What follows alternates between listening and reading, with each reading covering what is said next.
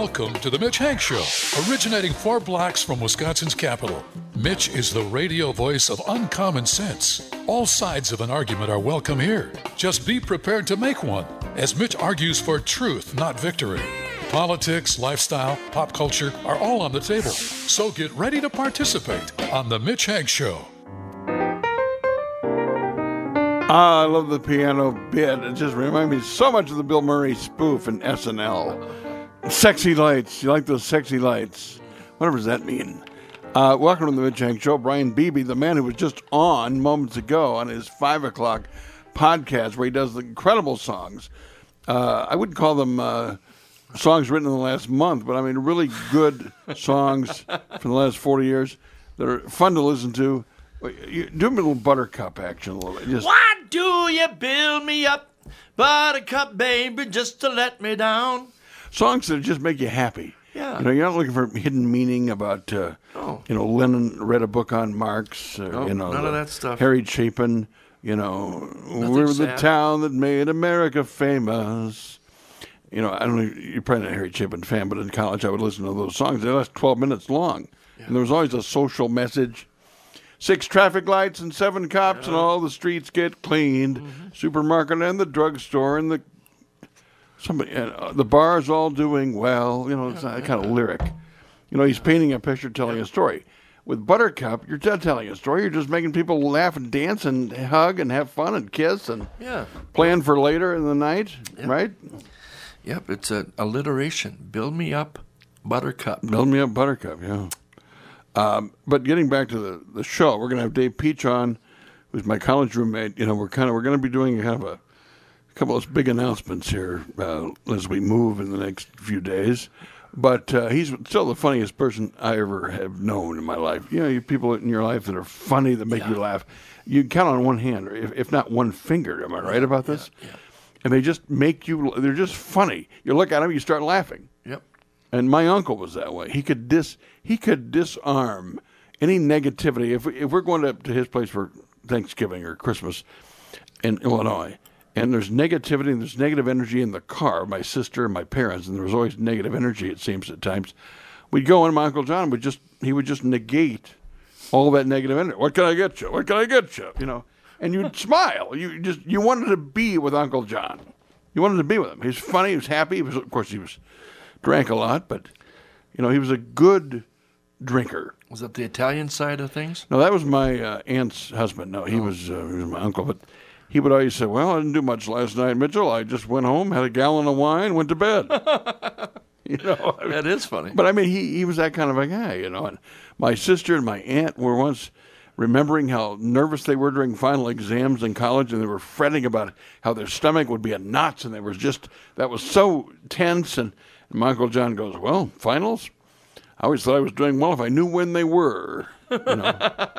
so I mean, he would say things like just to kind of. And I would go up and take a test in Chicago for this FCC license I was going to have for my high school radio station that would allow me to be an operator or whatever. And I always miss it by one or two. I wouldn't pass it, but I'd call hmm. him and we'd play golf. and I go, well, if I keep failing, I can keep coming to play golf. He goes, keep failing, Mitchell. keep keep failing. keep failing, Mitchell. Well, But how uh, have you, you know, how have you done with happy that? guy. How have you done with that command? Have you kept on failing, or I have in Yeah, yeah. every aspect of life. Well, you set me up for that, didn't you? boom, boom, like a like a sitting you've on been a listening tee. to Uncle John your whole life? I know. Uncle John was my hero. He really was, and uh, actually, my aunt Sally is too, and Aunt Janie. They're, of course, they all hate. You know, kind of hate Trump to the point where, you know, I can't even carry a conversation without it being the subject. Oh, you know, yeah. So, It's irrational. Do you have friends like that where they just Yes. it's all they want to talk about? Maybe And the, and on the other side too, that irrationally love everything. Forge. Yeah. Yeah, it just it, it, it- we'll talk about They it. won't even talk about the other side. We'll talk about the, the latest, but first of all, this weather. We have to comment on this. Yeah. Dick Alpert, a good friend of mine, used to be on the mornings on IBA. Now he's uh, he doing traffic. band. Dick Alpert. Dick Alpert? Well, it could be a different Dick Alpert. Oh but, no, uh, uh, uh, Tijuana Brass was that? Dick? no, that was Herb Alpert. Oh, okay. I'm Uh, sorry. I'm- remember the remember the whipped cream album? Oh, yeah. Remember the, the I dated that album cover for two weeks when I was when I was like when I was 14, 14 years old. I swear to God, Remember that you're 14 years old and you just kind of in whipped you kind of something happens to you Yeah, at oh, 14, yeah. 15 where you're just kind of on alert and you know remember the we would kind of go out of our way to look at certain magazines and you know go oh my god yeah that kind of that changes at 56 you kind of gotta lose weight and take some vitamins. Didn't think, yeah. Um, but Dick Albert and the Tijuana Brass. I remember that record. Herb Alpert Herb that's Albert. okay. Dick Alpert is the guy that does traffic in the morning at WIBA but he likes to post that quit whining about the weather. Quit whining because I know Dick and I call him so I don't know if he calls in but he hates hot weather. He hates heat and humidity and sweating. He hates it so he goes on and chastises the people who complain about the cold and the snow on April 17th. Oh, quit whining, people. But when it's June 20th and there's, it gets hot, he'll, he'll start to Oh, yeah. go into his routine. I'm thinking, no, wait a minute, let's think about this. There's measurable snow in Wisconsin every month of the year except for June, July, and August. That's it. You get snow in May, you get snow in September. So we don't get much. And does it really get hot in Wisconsin? I mean, it gets, sure, there's a hot day, but a cup of coffee is hot. The furnace is hot, an iron. You know, as a kid, I put my hand on the iron. I don't know why. I just put my hand on you know, I go to the doctor. I had this imprint burn. I go, oh, let's see how hot that is. Ah, you know, it's like if you, you pull up. Remember, plants are live. Plants live, right? Plants are alive. Yeah. But they don't really scream. If you pull a head of lettuce out of the ground, ah, you know, you, you know, it, it probably They don't scream, you- thank God. You'd deter a lot of farmers. It's, yeah, you would. oh my God, I just can't bring myself to do it. Oh, we got to do it. You got to, ah, you know, wouldn't be good. of course, you know the. I don't want to talk about this, but the slaughterhouse. I mean, I see. I eat steak when, or I haven't had one in a long time, but uh, you know, of course, for us, we just take it out of the grocery store. and There's not much work, but if I had to, you know, do the deed, and Yeah. I couldn't do it. I, I would not eat steak if I had to kill my own animal. Yeah. You know, I've never shot an. Have you shot an animal in your life? Uh, when I was a kid, I shot a bird once. I didn't. I didn't like it. So I You didn't feel else. good didn't about it? Else? No. Because you know, in Wisconsin, if you're a man, I mean, you go hunting. That's what we do. We hunt. Men hunt. if I your mean- dad hunts, if your dad doesn't hunt, you don't hunt. Well, yeah, my dad didn't hunt. He- mine, mine didn't either.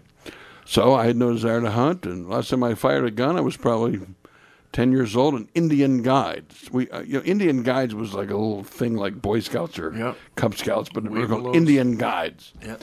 and you'd meet every week and you'd tell stories and whatever and you'd go to summer camp and we took shots at a target range right and they had a little and i remember I, I didn't want to shoot the bullseye i wanted to shoot the clothespin that held the bullseye i thought that was tougher i, I remember that i remember it. And so you were successful at that? i would hit a couple of cl- and i liked that part of it sort of my mafia Italian blood was kicking in there. I just, you know, I didn't want to hit the stupid target. I wanted to hit the clothespin. Oh.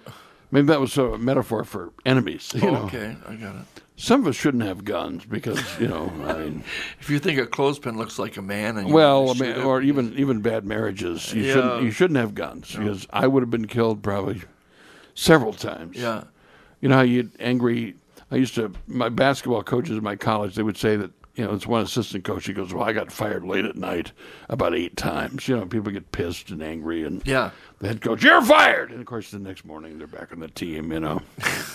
but how do you feel about this, or the staff, uh, the weather? I mean, you uh, just roll with it, right? No, it's no, big deal. It gets people pissed. They could shoot somebody over this. Well, here's my point.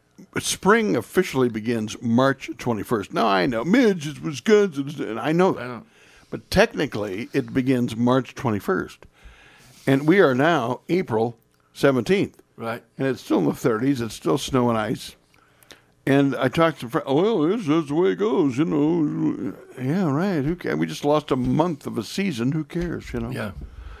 Um, you know, growing up, and you grew up in Illinois, not too far away though, mm-hmm. but I grew up in, in sort of Indiana, probably four hours south as the crow flies, because you have to go over a certain amount east. But you know, by late March, it was pretty much uh, spring. You know, Yeah. by April first, you had green grass, and you know, it, it was kind of working up. What about this global warming? Is this? Uh, well, uh, this global warming, I'm sure, is is very significant, but it hasn't applied here. not not this year. Now, are scientists going to tell me that that's because this is all sign? They always say, "Well, this is a sign of global warming." Oh, the fact that it's cold, that's a sign of El. Nino. It's always a sign. yeah. Uh, that's going on. We also have Sean Hannity, who uh, said, "Well, now here's what happened. They're in the federal court yesterday, and Stormy Daniels they're watching, which was PR stunt because she Yeah. had to be there. Right. Her lawyers are, and uh, the lawyers for Michael Cohen, who's President Trump's personal attorney, uh, were saying, look, we have to see all these files the Fed seized from Michael Cohen's office before you see them because we can see what's privileged lawyer client privileged information and what isn't. And the judge said no. There'll be a team that can do that in the FBI, but I may have a third party lawyer or she didn't rule that out. She also said Michael Cohen's lawyers can have copies, which I thought was significant. Yeah. Because you apparently I'm told that's normally not the case. You wouldn't get to see the evidence until after you're charged. Just want to didn't want to give it back to him. No, they're at. they're going to make copies. They're going to be able to get copies. Yeah. Um, and I thought that was significant because they can fight, you know, protracted fight. But Right. you know, here's my point on Stormy Daniels, and of course I do have a song. Don't know why I've got lipstick on my fly, Stormy Daniels. Stormy Daniels. This old gal of mine, she ain't together. You know, it's it's kind of gross. Yeah. Uh, and of course, you're a tenor, so you can do it better. uh, but story- she is. I want my tell my story. You know, my sister. I think she was believable on uh, 60 Minutes. I'm thinking, what story? She told her story, didn't she? On 60 Yeah. Minutes, she had sex with Trump once. It wasn't forced. It was consensual. I mean, she didn't say no. She said, "Yeah, I felt like I well, I got myself in this situation. I might as well admit it." And I, you know, okay, so go ahead and se- did you find him attractive? No. All right, so she had sex with him. She didn't find him attractive.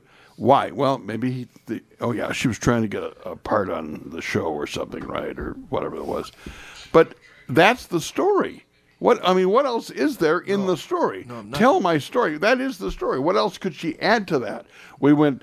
We held hands on occasions and walked on a, a bike path and we read poetry. What? It got to the point where you turn. I turned over every time I heard anything on the news about Stormy Daniels because it's there's nothing new about it. It's Well, it's kind of like when you go to a bachelor party and they hire the stripper and it gets real seedy and you feel, oh, you know, you feel, and of course, you don't want the groom's father in there, you know, because it makes you want to crawl. You, just, you crawl. Oh no, no! Please don't put your clothes back on, ma'am. You know. Oh, No, that's bad stuff. Um, you know, you go to a strip club when you're 20 or 19. You know, sure, it's kind of a kick at that point. You kind of your eyes are wide, but you know, when you're when I would see guys like 53 at the strip club, I thought, well, you know, that's really not a good scene there. You know, do you ever get that? I mean, you feel creepy about that kind of thing.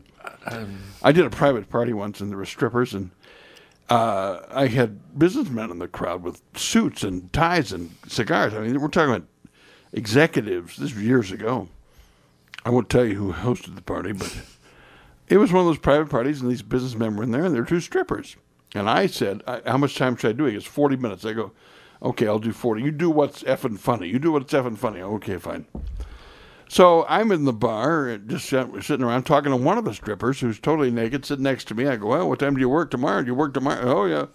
Then one of the other strippers came out crying, and uh, he was uh, my host was talking to her, and I said, "What's the matter?" Well, she saw somebody from her work here. She's afraid he's going to say something.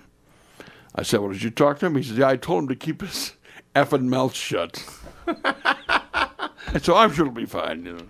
But I mean, they're you know, but I, I I've worked with strippers. I you know they're just working, right? I, you know, it's it's a job, it's business. Stormy Daniels just works. But my question is, why do they call her a porn star? Are there porn awards, like Academy Awards for porn? I Or- think there is, but I don't. but I mean, why not just a porn actress? Uh, It's never a porn actress. Right. It's a porn star. They're all stars. Yeah. Are they all stars? Yeah, I, I mean, was Tim Conway a star? Was was Don Knotts a star? Was I mean, Yes. Laurence Olivier was a star. You know, I mean, Marlon Brando is a star. Is Robert Duvall a star? Yes. Well, I think he is, but you know, you think And I think as a- Tim Conway and the other one. Tim Conway, Don. Knotts is too. Don Knotts, yeah. Pick a lock, pick a lock. They're recognizable. You know, he won five Emmys for performing as, uh, including some specials they did after the fact. He got Emmys for that. Yeah. And Andy Griffith said, you know, I never got any Emmys, and he got five Emmys. Yeah. You know, but he's, he was a great actor. Yeah, He's- he was character very funny. actor for sure. Apparently, in real life, he was a um, hypochondriac. Way back to Steve Allen. Don Knotts, Steve Allen. remember? Well, I don't go back The to man Steve on the Allen. street. You. You guys will like this. It's called the Adult Video News Awards. Oh, okay. The Adult Video News Awards. What news are we talking about? There must be a magazine. Well, I mean, she would win that with the news right now about Trump. No, and I, my sister said, "Oh, you want?" She was bel- uh, believable. What about Juanita Broaddrick? What about her? She accused Bill Clinton of rape in '78, and of course uh, continues to say that. And I played her interview once uh, with Lisa Myers of NBC to my uh, family member, and I said, "Do you believe her?" And she goes, "I believe her, but she shouldn't have gone to that hotel room alone." So my point is, that, you know, Bill, it didn't bother people. You didn't have million women marches after Bill had groped a woman like Kathleen Willey. I interviewed Kathleen Willey. He said Bill groped her in the, the White House parlor by the fireplace, put his tongue down her throat and groped her. But there weren't million woman marches after that. Paula Jones, you know, he had a eight hundred thousand dollars settlement when he pulled his pants down. She was an employee. I mean, the, women didn't march about that. You know, there weren't marches. there wasn't marches about much of anything. But Trump, you know, he um, he does that kind of gross stuff. Or, well, actually, in the, the, the Hollywood was it Planet Hollywood? Was that the tape project? What with Billy Bush? The tape Access Access Hollywood. Yeah. He said in the tape, uh, "If you're a star, they'll let you grab their, you know what." yeah. He did say they'll, but that's always cut out in the news coverage. Not that it, def- not that it makes it better, but he didn't say I just grabbed them. He says they let you. Now, some of the women, of course, accuse him of, of doing it without their consent, which is very serious. But you know, you'd think if you're reporting the story, you, you'd show what he actually said. He was talking about consensual groping. Uh, which is there such a thing as consensual? I mean, it's disgusting, I know, but he'd say if you're a star, they'll let you. That's what he said on the tape, and that part is never included. Just like uh, Friday, there was this release of the Inspector General report where they showed that Deputy Attorney General uh, Andrew McCabe had former had lied to federal investigators, and two of the major networks didn't cover that story. So if you want to see that story, you got to watch Fox or watch, you know, talk radio or listen to talk radio. Here's my point about uh, John Hannity.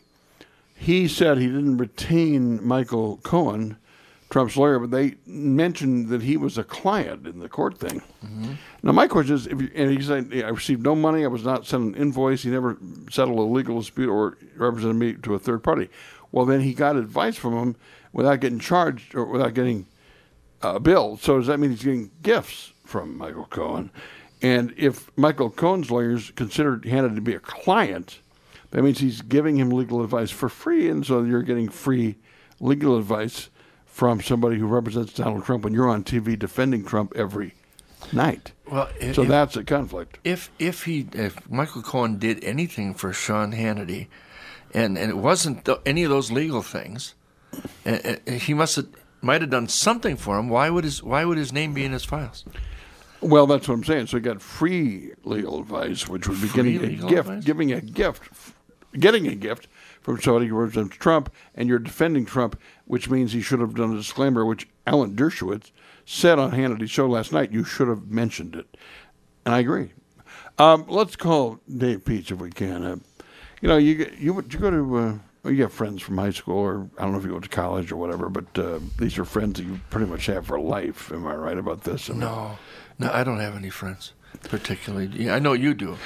You were you were an athlete though. See, that was a different kind of a existence. I really wasn't an athlete. I was a golfer. Yeah. I don't think we count golfers as athletes. No, but you were a, a big time sports fan, sports announcer, sports Sports guy. announcer, yeah. Yeah. See, that was Uh, but my college roommate was um, was heavy when I was, you know, his roommate, and I was skinny in those days. Now he is skinny, and I'm heavier, so it's almost like I eat him. But, but Dave Peach, Dave Peach joins me now. Hello, Dave. Yes, Mitch, what's going on? Well, that's a great question. Uh, say hello to Brian Beebe, uh, my hi, Dave. podcaster, singer, performer Brian? extraordinaire. Brian Beebe is Yeah. his name. Uh, you can see him on. Any rela- do you, do you, does everybody ask you if you're related related to Don Beebe? Yeah, they do, and I wish I was, but I'm not. yeah. Well, he's probably faster than Don No. Don Beebe though. No, that's know. not true. Don was the You fastest never guy give on the up. team. You never give up on a play, though, do you? Don, Don was the fastest guy on the team, man. He was. A, Well, you know what he's referring to there because he Don knocked the ball loose of the guy when he was right on the goal line in the Super Bowl. Don Beebe oh, he did. Knocked didn't out the that. guy's hand. Yeah, was that who's the football player for, that did that for Dallas, Dave? Uh, not Yeah, Lewis Lett. Lewis Lett. I Or believe what- I, it did I get that right? I think it was Lewis Lett. Uh, you were talking about sports fans, but you were my roommate in college at Butler, Dave, and uh, in those days I was. you were a little heavier than I was, if I recall. Uh, in those, Well, in college, you know, I I was okay. I, I was a little bit pudgy in college, kind of the. You know, who's the who's the guy that won the Masters? Uh, you mean the pudgy guy? Oh yeah, Yeah, right. Yeah, kinda, uh, kinda like him. Patrick You Reed. you Patrick Reed. Yeah. was. Patrick Reed. You were you were very very thin, I was thin, yeah. spelt, however you say that. Svelte is good, yeah. But now, all these years later, I look at you on Facebook, and you are thin, and I'm a little pudgy, uh, putting it mildly. yeah, you know. And it just kind of you know, goes full circle. But then I've seen you go on Facebook lately and do your tips on dieting. Is it dieting or just lifestyle? How would we I describe do. it? I do what I do. A lot of uh, different topics. Um, Yeah. Mainly, my goal is to do uh, another Hands Across America on May 25th, uh, the 32nd anniversary. Uh, that that's my main goal in life. Uh, and and the cause would be what? Yeah, you know, let's try to let's go for the old uh, in hunger thing. You know? Oh well, it's It resurrect the original. Yeah. Let's do it again, man. And you know, Oh, the, the we are the is, world. uh, we are the children. Oh yeah. yeah, that It- that was different. This was Hands Across. oh, hands across. America. Oh, hands across America. Well, that was Hands relate, but it was America, related nations to it, though. joining hands from and and. But wasn't anyway, that related to the same cause? And then It they was, the song was was. a very similar cause, yes. Oh, okay. but it, it kind of rode 32 on the years uh, ago? coattails. of, Thirty-two uh, years ago, hands across America. Yeah, America. Hands 32 Across years ago. America. 6.5 million people. but that was for hunger. Mitch. That was. But I thought "We Are the World" was the song for that. It was. It was. Yeah. It- Later, it's a that was cause that can have Ethiopia. more than one thing. And was- uh, well, and that's when uh, Quincy Jones was conducting the choir in the studio, and that's when uh, Waylon Jennings left, if you recall. I guess he got tired of go, get, go to a gig or something, but but no, you've said on uh, in terms of dieting that you Yes. simply control the number It's of portions. boring. You do one portion instead of just uh, eating the chips. You'll do a bag, and that's it. You know, I mean, take the simplest form. Man, I you know I wish I had a, an exciting way to lose weight. People ask me, you know, how did you lose weight? And I say, well, I, I eat less and I exercise, and they kind of, hmm. you know, roll their eyes, look away. But but really, that's the way to do it. You have to, you, well, for one, you have to want to do it, and then for me, it's all about controlled portions. I do not buy 12 ounce bags of chips because for me, you know, they're either going to be empty or full. So I've gone to one ounce or one and a quarter ounce bags of chips because if they're empty or full, it's it's not as many ounces. I I I I, I did the math there, but uh, Yeah, yeah. It, it's all about it's all about uh, not going to buffets and and exercising every day. Yeah, but I think fundamentally though, because I believe it's ninety percent intake, and the exercise is great. But you you said is you have a finite amount you eat, whether it's one portion or one bag or one of something, instead of just eating unlimited. You know, like chips, unlimited, or whatever the case, unlimited. That's what you've eliminated, which is amazing. Because some foods are addictive, and you can't. It's hard to stop. You know, with regard to chocolates or chips or what. Am I right about this? I, I, I agree that I mean there, it's it's for me it's it's hard to uh, put the chips down. It's it's hard like if it's a, like M and M's or something and, and, and like Halloween candy. You know I could eat you know fifteen, twenty of those little candy bars. So you have to kind of say okay I'll eat six of them. You know I mean Yeah. have have a, have a time. You know eat, eat six of them. Eat, eat eight of them, but but have a limit on that. Don't uh, you know because if you're like me you could probably go through about twenty of them on the ride home. So you're really saying to people that you know have a limit, have one, or have you know one helping, or one Yeah, bag, or you know whatever. Yeah, yeah, I have a portion. Um, you know, uh, if you go to a restaurant, try to get a vegetable. Like they have sides at restaurants, and you know, it's like hash brown casserole, dumplings, steak fries, baked potatoes, and but you know, maybe get one of those high starchy foods, but then you know, get some carrots Yeah, or get some I know what you mean. get some uh, broccoli. Uh, at least at least get one of those sides uh, with a vegetable, and and and watch your meat. Um, you know, good lean meat. I think is is is good. Important, Uh, yeah, exactly. but country fried steak with extra gravy and mashed potatoes with dumplings. Uh, yeah, yeah. Probably not good. Well, you know, they say don't have starch or don't have complex or refined carbs, and protein's good. Well, I'll make a, a turkey meatloaf, and they'll eat half the meatloaf in one sitting, which is probably not the purpose. You know, Yeah, yeah. You see some of those. I mean, like a chip. Uh, you know, you might eat a healthier chip, but they're still quite a few calories in those chips. So it's not like you can. well, yeah, and five see, I know you can do, the, but see, my attitude is certain foods have to be avoided because they are addictive, and it's like telling a cocaine addict just have a little bit of cocaine, just have half a line, just have a little bit of heroin. Don't you know? I don't think it works. You know. I think. Well, I mean, it, it, it's a personal. I mean, you have to have some willpower. Right, Uh, you yeah, have to, willpower. you, you know, walk away. I, I, I, I think food. I, I, I, I guess I'll challenge you a little bit. I think food is a little bit different than heroin or cocaine or a drug. Um, well, I, but, I uh, you know- you and I have to disagree on that because I think addictive, uh, the, the principle's the same. Listen, Dave, it's great talking to you. I'm glad you're thinner than I am for you. I'm bitter and depressed about it for me, Oh, but then there's therapy. There, there are pharmaceuticals out there. There's certainly religion. I know there are ways to deal with it aside from just drinking scotch and listening to 50 year old Sinatra. I understand that. Listen, Dave, thank you. We'll, see, we'll talk to you soon, okay? Thank you, Mitch. All right, uh, back with uh, the conspiracy guys coming in studio. The Mitch Hanks Show on MadisonTalks.com and Facebook Live.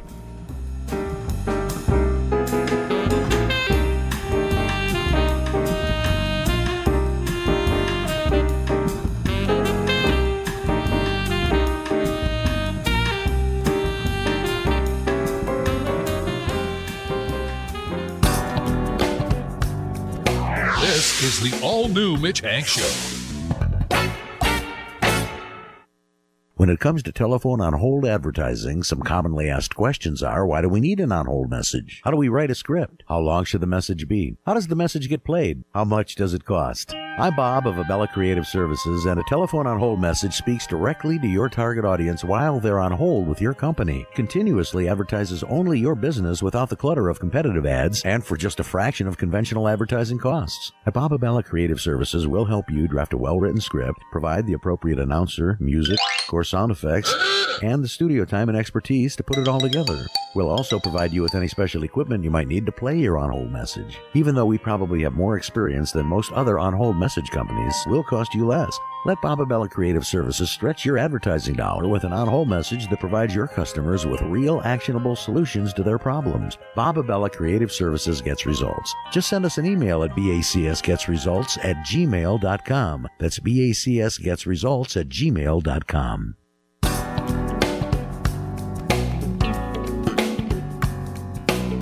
Welcome back to the Mitch Hank Show. Mitch seeks the truth by inviting all sides of the issue. Thanks for listening to the Mitch Hank Show. Okay, we're back. And we invite the conspiracy guy on the show. He's on the phone. He, he was going to come in, but I guess he got pulled over. Are you okay out there, Jim? Yeah, I got so excited about coming down, Mitch. I got pulled over. I didn't even make it to Kwik Trip, which is one mile from my garage. Oh, my God. You pull over for speeding? Yeah. Oh, no. You get a warning or Oh no, no. I got Oh. the whole boat. Yeah. got the whole ticket, huh? I feel terrible um, now. I, I I deserved it, Mitch. I didn't put up a fight. I said No. you got me dead to oh. right. You got Boy. me dead to right. That's got to be like 150 bucks or something. Is that what it Well, is? ninety-eight. Oh, 98. That's not too bad, but it's still painful. But you, of course, we've got a lot of a lot of things to talk about. We have the Donald Trump story with uh, you know the lawyers and going after his lawyers' files and raiding.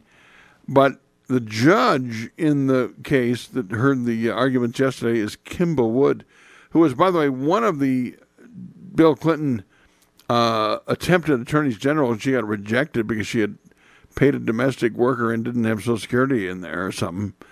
And I think he had two of those, Zoe Baird and Kimba Wood, and then finally the third one took over, Janet Right. Reno. But there she Right. is. I'm sorry.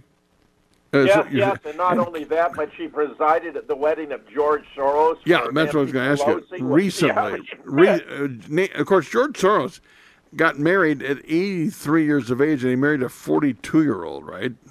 yeah, well, Boy, you know what these men. uh, what is rich, rich men? Uh, what's going on there? so what do 83. you say about that? Now, this doesn't necessarily mean she can't be objective, but I think she ought to have disclosed these things in advance. and she presided over George Soros's wedding. Yeah. Of course, now Yeah. he's now he's 88. He's uh, he's 88, double snowman now. What if he's still Yeah. married to the same woman? right. Anyway, so Right. so that was going on, not disclosed. Sean Hannity. Here's what intrigues me. They, they said Cohen has three clients, and wouldn't name the second one because of whatever. But then the third one, and uh, for some reason, the judge ordered them to say who the third client is, which I thought was kind of strange. And then he said Sean Hannity. Well, Sean Hannity goes on his show last night and says, "Hey, I was not a client. I never retained him legally. I never got an invoice. I, he never represented me in a legal matter or with a third party." And here's my question: Then why would they list him as a client? Don't you think that's a little What- strange, Jim? It's a good question, Mitch, but I think this guy's very political, you know, and he liked the idea of being willing to suggest or hint to people that mm-hmm. he had a prominent client in TV. You know, I mean, that's my guess. Well, I'm thinking believe- that's true. Thinking that I- okay, go ahead. I think Sean's a very honest guy. He said he never got an invoice, never paid anything, never formally agreed with him. You know, he, he made informal inquiries now and then, mostly about real estate. Well, then my question is: Is he getting free? If they're going to say he's a client, that means he's getting free legal advice, which means he's accepting gifts from a guy who represents Donald Trump. And when you're defending Trump on your show every night, which would cause a little bit of a conflict at work, and certainly as a reporter, it would. He's not a journalist. I love the way they talk about this on MSNBC and CNN. They never mention that Hannity is not a reporter, not a journalist. He's a talk show host.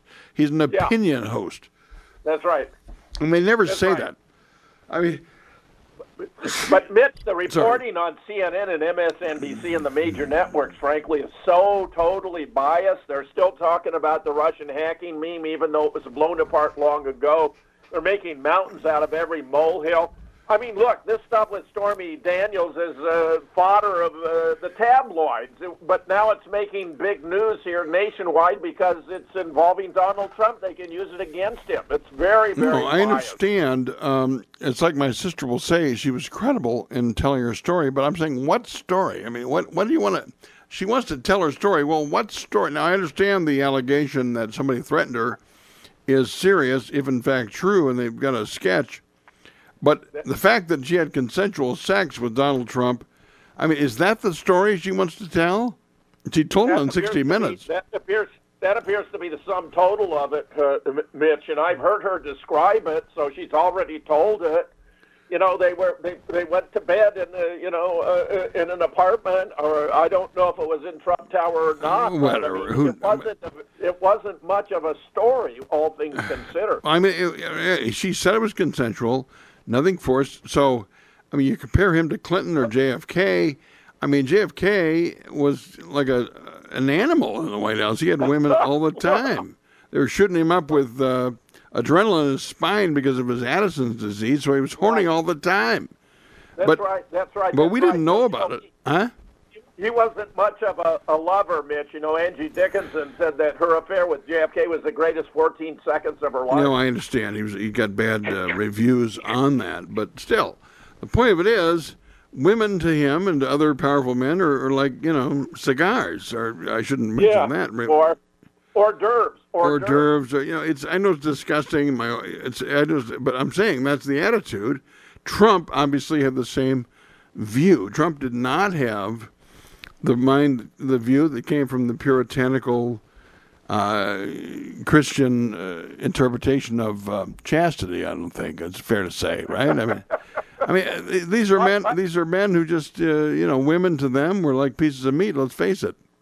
Yeah, well, as I say, hors d'oeuvres. Look, I think the bigger story about Michael Cohen is the raid on his home and his office. I No, mean, I understand that, and i but yet I keep hearing there are exceptions to the attorney-client privilege if they find material that is outside of the attorney-client privilege. Plus, attorneys aren't uh, allowed to um, commit crimes or to conspire to commit crimes. Sure, sure, but but it does look politically motivated to me, particularly when you know the Russian hacking meme has fallen apart. Mueller wants to justify the exorbitant expense involved in all this. Frankly, he seems to have wandered way off the reservation. You know, it, it, it, Rand Paul put it very well. He said. Uh, uh, at this point, nobody is safe, and we're living in an age of lawless inquisitions. This is the birth of Stalinism in America, in which government criminals say, "Show me the man, and I'll find you the crime." Well, and that's what Newt Gingrich compared him to, which caused a firestorm because they're they're doing due process on this, getting probable cause. I mean, they're playing it technically by the book. My question is, what's the end game? Now, I know the Southern District of New York investigation of Cohen they're saying is more dangerous because it, um, but those are federal charges that could come out. If the Attorney General of New York goes after Cohen, um, those are state charges, and if he's convicted of a state charge, Trump can't pardon him. Only the governor can pardon him. So my thinking is that Cohen, who's got children at home, and by all accounts loves his children, will not go to do 25 years in prison or 10 years in New York prison for Donald Trump. Is that a fair? I I think it's a fair assumption, but uh, you know, I'm not sure what Trump really has to hide, and this would seem to Well, be a no, we're talking about Michael Cohen. Michael Cohen. No, I got it. I got it. But you're talking about that uh, that uh, that uh, Cohen would uh, you know give some evidence implicating On Trump, Trump, to get yeah. himself off the hook, right? Well, I know, but if, if he's ordering Cohen to cut some kind of a deal where instead of getting 300 million from the Russians, uh, he gets 600 million when it's only worth 300, that's called money laundering. If Cohen told his bankers he was getting a refi on his mortgage to put in uh, uh, an addition on his house and he used it to pay Stormy Daniels, that's bank fraud. So there are all kinds Yeah. of you know things here. Uh, well, I agree.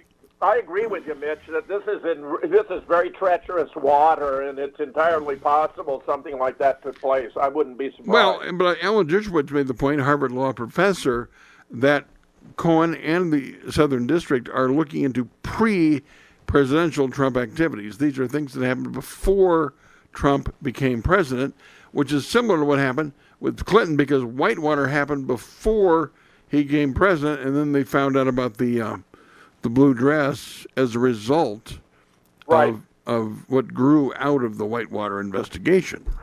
Right. Well, I, I think they want anything they can use to smear Trump. I think it's absolutely out of hand. I've never seen anything like it in my life. There's this obsession to get Trump, and it's just almost universal.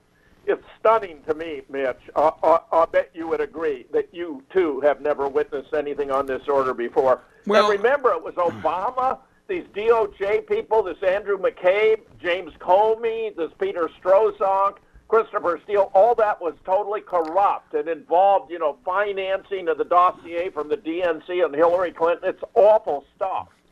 Well, in terms of the Hillary investigation, I know they said they're reopening it nine days before the election, which I concede might have helped Trump win because it stopped the movement of Republican women and independents to Hillary. I, I, I concede that. But uh, they did, in terms of Hillary's investigation, not take notes from her interview. They didn't record the interview. Uh, they had given immunity to Cheryl Mills, who could sit next to Hillary during the interview. And the interview was conducted by Peter Strzok, who had the affair with Lisa Page, who in, Right. and Peter was in charge of counterintelligence. Lisa was a lawyer, Yeah. and none of this stuff was. I mean, let's face it. They did a raid on Michael Cohen's offices, but they wouldn't even force the DNC to give up their servers, I which know. were hacked allegedly by the Russians. But they, the DNC refused to give up the servers to the FBI, and uh, you know, Comey, James Comey, didn't do a raid on the DNC. That's right, which would have been appropriate, frankly. That would have been appropriate. No, they gave Hillary a get out of jail card, free card, uh, Mitch. There's no doubt about it. The corruption here, the violations of standard protocols and all that were just overwhelming. Why didn't George Stephanopoulos ask Comey to explain why he went from gross negligence to extreme carelessness in characterizing Hillary's mishandling of classified information uh, with her personal computer and private server? I mean, that, that question was never asked.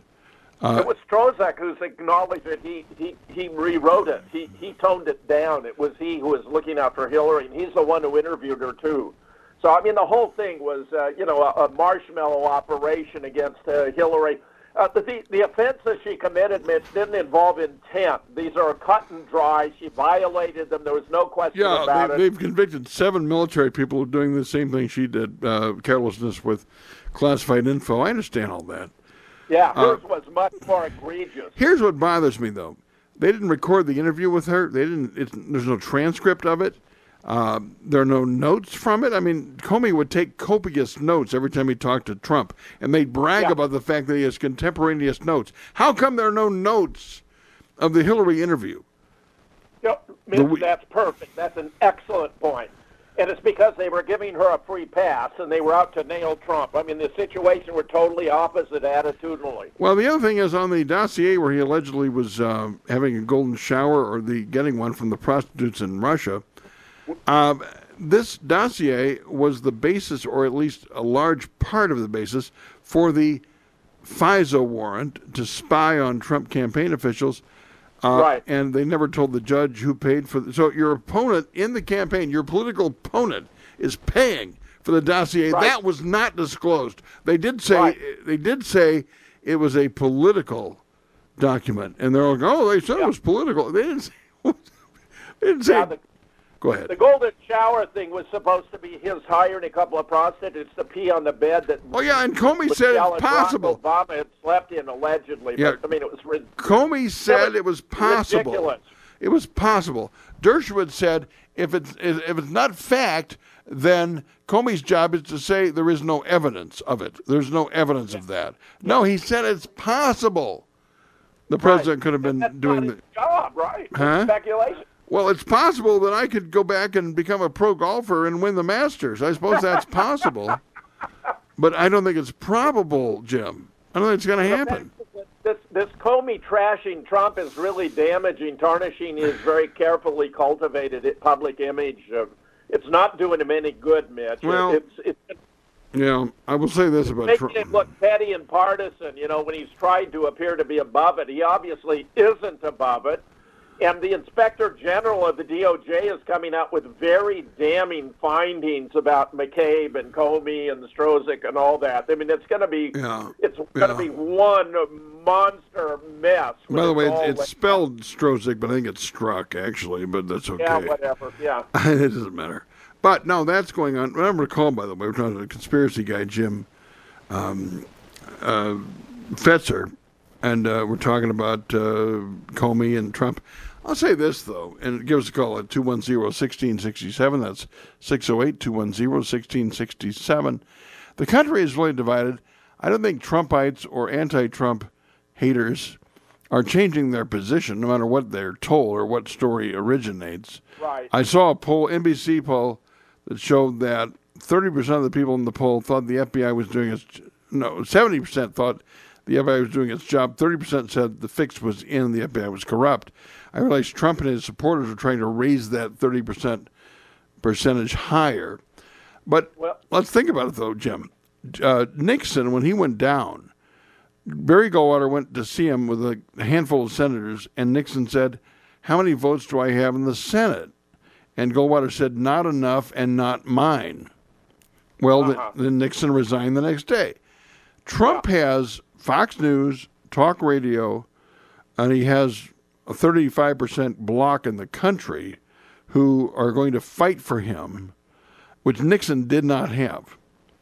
So the Democrats couldn't impeach Trump unless they take over next January. In terms of convicting Trump in the Senate, you'd have to get two thirds or 67 votes. And the Republicans will not have 67 votes. I mean, Democrats. So they would have to get probably ten to fifteen Republican votes to Yeah, I convict. think impeachment is a pipe dream, Mitch. I agree with Well, I'm you. talking about conviction. I think they could impeach in the House, but Well, right. They can bring To- to get a conviction right, in the Senate- technically impeaching. well, you can see how Mitt Romney might go down, and you know, uh, various. But Corker's retiring. Flake is retiring. So the outspoken Trump enemies, uh, Ben Sasse would be in Nebraska. He'd still be there, and you'd have Romney maybe. But to get ten to fifteen Republican senators to vote to convict in this Right. in this uh, polarized environment, you tell me how that's going to happen. I, I think the greater risk to Trump is his foreign policy. I mean, you know, the, the, reinforcing in Afghanistan, launching these attacks on Syria. He doesn't even wait to see whether it actually was Oh, yeah, a bona right. chemical attack. I'm glad you mentioned Uh, that. in, in 2014, all, all of the chemical resources in Syria were removed, Mitch. Not only that, but he had no motive. So you had motive and and means. Um, how do you how do you how do you know they're removed, uh, Jim? because you had this international committee, you know, that came Yeah, in that- under UN that- supervision, yeah, and they took it all out. That doesn't And mean you had Obama. You even had Obama and Kerry boasting about how they got it I it know all they- out. they- And it, it so- was a fact. so I- this I, recent- don't have any doubt about, doubt about it. So this recent uh, attack was fake in your mind? Yes, absolutely. What about the kids we see on video when they're hosing them off? Well, yeah, but that's not what you do for a chemical attack. You know, it's uh, it's just stage. It's political theater. Oh, so you don't think It's- there you don't it's think there was an attack, but uh, you are the it's- conspiracy. It's all, Oh, yeah, let me it's all okay. wrong. It's all Let me go- here. I will say- the- Go ahead. I was going to say, I don't know that they proved that the attack, if there was an attack, and I will stipulate for the sake of argument that there was an attack, I don't think they've proven that Assad did the attack because he was winning the war. There was one remaining stronghold of rebels. He was he was winning a war in a rout, and the one way to get the uh, world to come down on you is to do a chemical attack. So it makes no sense. Uh, I will That's right. concede It that. made no sense at all. So if you apply a modicum of reason here, you can see there's something wrong with this narrative. Right. And I, I will say this General Mattis did wait a number of days. He was trying to check the intelligence. It doesn't mean Yeah. the intelligence uh, isn't wrong, but I know you're. Uh, it's put in your mind that the intelligence is always wrong, right, Jim? Well, well, bear in mind, Mitch, that Trump was talking about targeting 70 different sites in Syria. So Mattis was able to talk him down to a very narrow subset. And my great fear now, Mitch, is they couldn't have uh, attacked all those 70 targets with the meager resources available then. But on the 22nd, we're going to have this massive armada. I'm worried that's when they're going to launch the real attack. That what we have seen was merely a feint. And what's Really? interesting about this scenario, Mitch, is uh, because of everything that's been said by Trump and others, the, the, the amassing of that firepower represents an imminent threat, which would justify a Um, preemptive strike under international law and the UN Charter. I don't want to uh, scare people too much, Jim. I, I don't, Trump is not by nature an interventionist. He does these little isolated attacks, and they always warn the Russians to get out of the way before we attack. And now Trump is backing off on sanctions. I don't think he's going to be doing what George W. Bush did. I, I don't. I don't see it, but I know you're afraid of it. But I don't see it.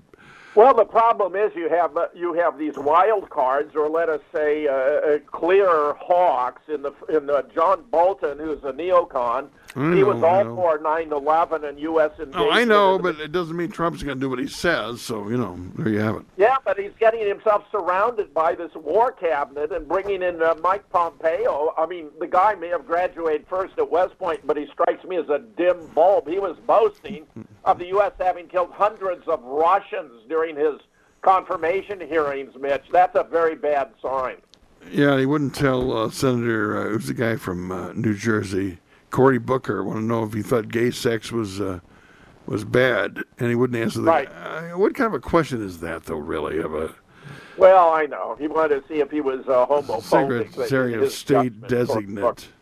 Booker obviously has aspirations for higher office. Of that, I have no doubt.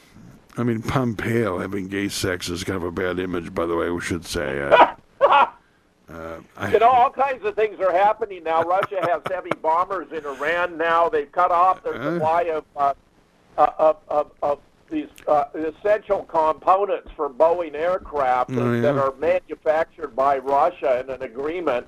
Titanium Oh. parts. It's not just the titanium.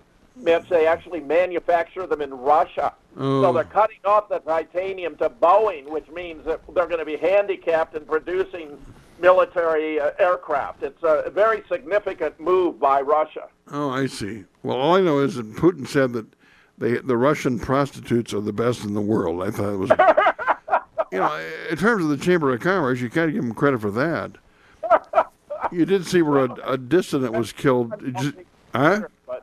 But that's pretty funny, all things considered. Yeah. But I do work, you know, I mean, Trump campaigned on America first, getting us out of the Middle East, uh, re- redirecting resources to benefit the, the, the public at home. He isn't doing that, Mitch, and I think that's going to Yeah, cost I know, but you can't just blow off chemical. If in fact they did use chemical weapons, you can't. I'm sure they did not Hey, well, I know, and that could be possible. Hey, how about this Russian investigative reporter that died falling from the balcony a couple of nights ago? How about that one, huh? I missed that one, Mitch. Tell me more. Well, it's in the Guardian. It's in the Independent. I'm, I'm re- as a young guy, Maxim Borodin uh, was known for his reports on private military firm and prison investigations. He was 32 years old, and he fell off a fifth floor balcony in the city of Yekaterinburg. Some And they, un- unpronounceable and name. they said it was either a suicide or an accident. So, Well, maybe they're trying to create a real death where you had this phony, uh, you know, poisoning in the UK. That was so unbelievably contrived, Mitch. It may have been they just ate this improperly prepared fish. Well, I mean, there are a number of journalists and dissidents who have been shot or killed or dropped off balconies within blocks of the Kremlin. I hope you're not saying that Putin's innocent when it comes to all that stuff. Well, what I'm saying is it's real easy to frame him for something happening in London. I mean, that's no, I know that. By the way, they didn't die then. Uh, they were still I know, sick. they Oh, they survived, survived, yeah. yeah. Well, And the story, the story about the gas is obviously phony because they had guinea pigs and cats at home, and if it were the real deal, it would have killed them I too. see, okay, also, well- they, they wouldn't have survived to walk around to a mall and all that. what about this this journalist? So you think that he was actually dropped off a balcony, or you, you don't believe it? I haven't. The foggiest. It's the first I'm hearing about it, Mitch. But I'll take a look and figure Yeah, figure what. Maxim is dead. Is all I'm saying. I don't, I don't have any Yeah. illusions about you know Vladimir. I mean, he's in office forever. I mean, he's a, obviously a, a thug, a former KGB agent, and he never gets real opponents in elections. So I'm a little bit, I'm more real, I'm more sober. I'm on him than you are, obviously. But You know, Mitch, what the, the public doesn't know is that Syria has a constitution, that Syria ha- is a democracy, that Assad is a democratically elected president of Syria, has the support of 80% of the people, that before all this nonsense began, Syria was uh. the one of the safest nations in the Yeah, world. well, nobody He's cares. Protective of those of different religions and sects, including the Christians. Uh, you know, uh, He- you could get a job a- working for Assad. I mean, uh, you could be like one of his spokespeople or something, Jim. Well, he deserves a fair shake, and the whole Yeah, deal's mhm. over these two conflicting pipelines. We have the Iran, Yeah, Iraq, Syria yeah. pipeline backed by Russia versus Yeah. the Qatar. Well, let's see what happens. But you know, we're we're spending too much time on Syria. Nobody cares about Syria. Sadly, that's the case. Now, um, but we still are holding out on. Uh, hey, we've got the 50th anniversary of the Robert Kennedy assassination coming up here, Jim, Yeah. in a couple of months, Yeah. and I know All we very sad, we're of course. we're definitely Bobby both. shot, uh, he was shot at four times from behind with three hits, two Yeah. under the arm, but one behind the right ear by this uh, security guard who was escorting him, Thane Eugene Cesar, who had the same type of weapon as Sirhan Sirhan, yeah. who was merely the patsy to distract. And David you know. Sanchez Morales was also in the ballroom coming out. That's right. That's CIA right. guy, and yeah. George Joannides and, and Yeah. Gordon uh, So yeah, Jim and I both go deep on the conspiracy on Bobby Kennedy. We think Yeah. Sirhan was a Manchurian candidate. I don't do as many conspiracies as Jim does, no, but no. But he, I do think of that it this one. way. Yeah, he was a Palestinian. That gives you a clue. He was hypnotized by a guy working for the CIA. Uh, he he was uh, just an innocent who was weak-minded and they could easily control. And he appears to have been set off by the girl in the pop, polka dot dress. dress, yeah, exactly. No, I'm all for you on that one. I just do the Kennedys, really. I don't do the other ones, but you do several. Right. But thank right. you so much, Jim. I appreciate the time. My And, great uh, pleasure, my You and. I should probably, Sorry I- we'll do a sorry I couldn't vacation. Be there in person. person, but I was having a conversation Uh, well, with an officer of the law. That's what happens. You and I will go to Damascus and have a vacation. I'm sure it's a wonderful place to. Or Aleppo. We'll go to one of those places. But thank you so much. Love it, bitch. Love it. All right, Jim Fetzer. So I um, I always liked having the conspiracy guy on the show, you know, because he's a little colorful, a little provocative. What can I say? I don't have to agree with him for entertainment radio. I've had I had friends during the days of 921 FM who would say, "Why do you have that guy? He's not serious." I go, "Well, that's why I have him on. He's not serious." You know, one time I was on WIBA and I had Matt Lepay, the voice of the Badgers, on, and there was a rumor at the time about Michael Vick. Back in the day, Michael Vick, the quarterback, remember him? He got sent to jail for having dogs fighting on his farm or whatever. And there was a rumor for a short period that Michael Vick might play for the Packers. And I had Matt in the studio. I said, "Is that true? Uh, are they ready for Michael Vick and Ash Schwaben on?" And of course, Matt does this serious answer and you know, I'm saying, Matt, you know, if I talk about sports on my show, it's, it's meant as entertainment. And he goes, Oh, I'm a ratings killer. No, you're not. You're just too serious. And I would say that most people in life are too serious. Um, a jarring experience on Facebook of late was I saw a link that quoted one of Richard Pryor's widows as saying that Richard Pryor and Marlon Brando slept together at one point. I thought that was funny. I just kind of tickled me. So I put the link on Facebook and I said, I always suspected this. Well, I thought it was funny, but again, I get immediate posts from liberals saying, Why is this important? Why is that an issue? And then conservatives are on there saying, I will never watch either one of them again. I said, I'm taking down this post. I'm deleting the post. Nobody has a sense of humor at all. Um, but I thank you. Uh, I could be announcing. Um, a change in terms of my location here in the coming days, but I got to iron out the details uh, in terms of terrestrial radio. Uh, but we'll talk. We have plenty of time to talk. Maybe have time for a closing big show, a going away party, and the rest, if in fact it happens. I want to thank Mike Brockevelt, our studio engineer extraordinaire, also Brian Beebe for sitting in. I want to thank Bob Keller with the Keller Real Estate Group for the space here on West Washington Avenue. Check out his properties Tuscan Place, Washington Court, Whitcomb Square, and the West Side for Seniors. All that. Go to kellerapartments.com. That's kellerapartments.com. Bob Abella, Wide World of Radio is next. Old time radio, 30s and 40s, all the great stars. Don't miss that. And I will see you next time. Take care.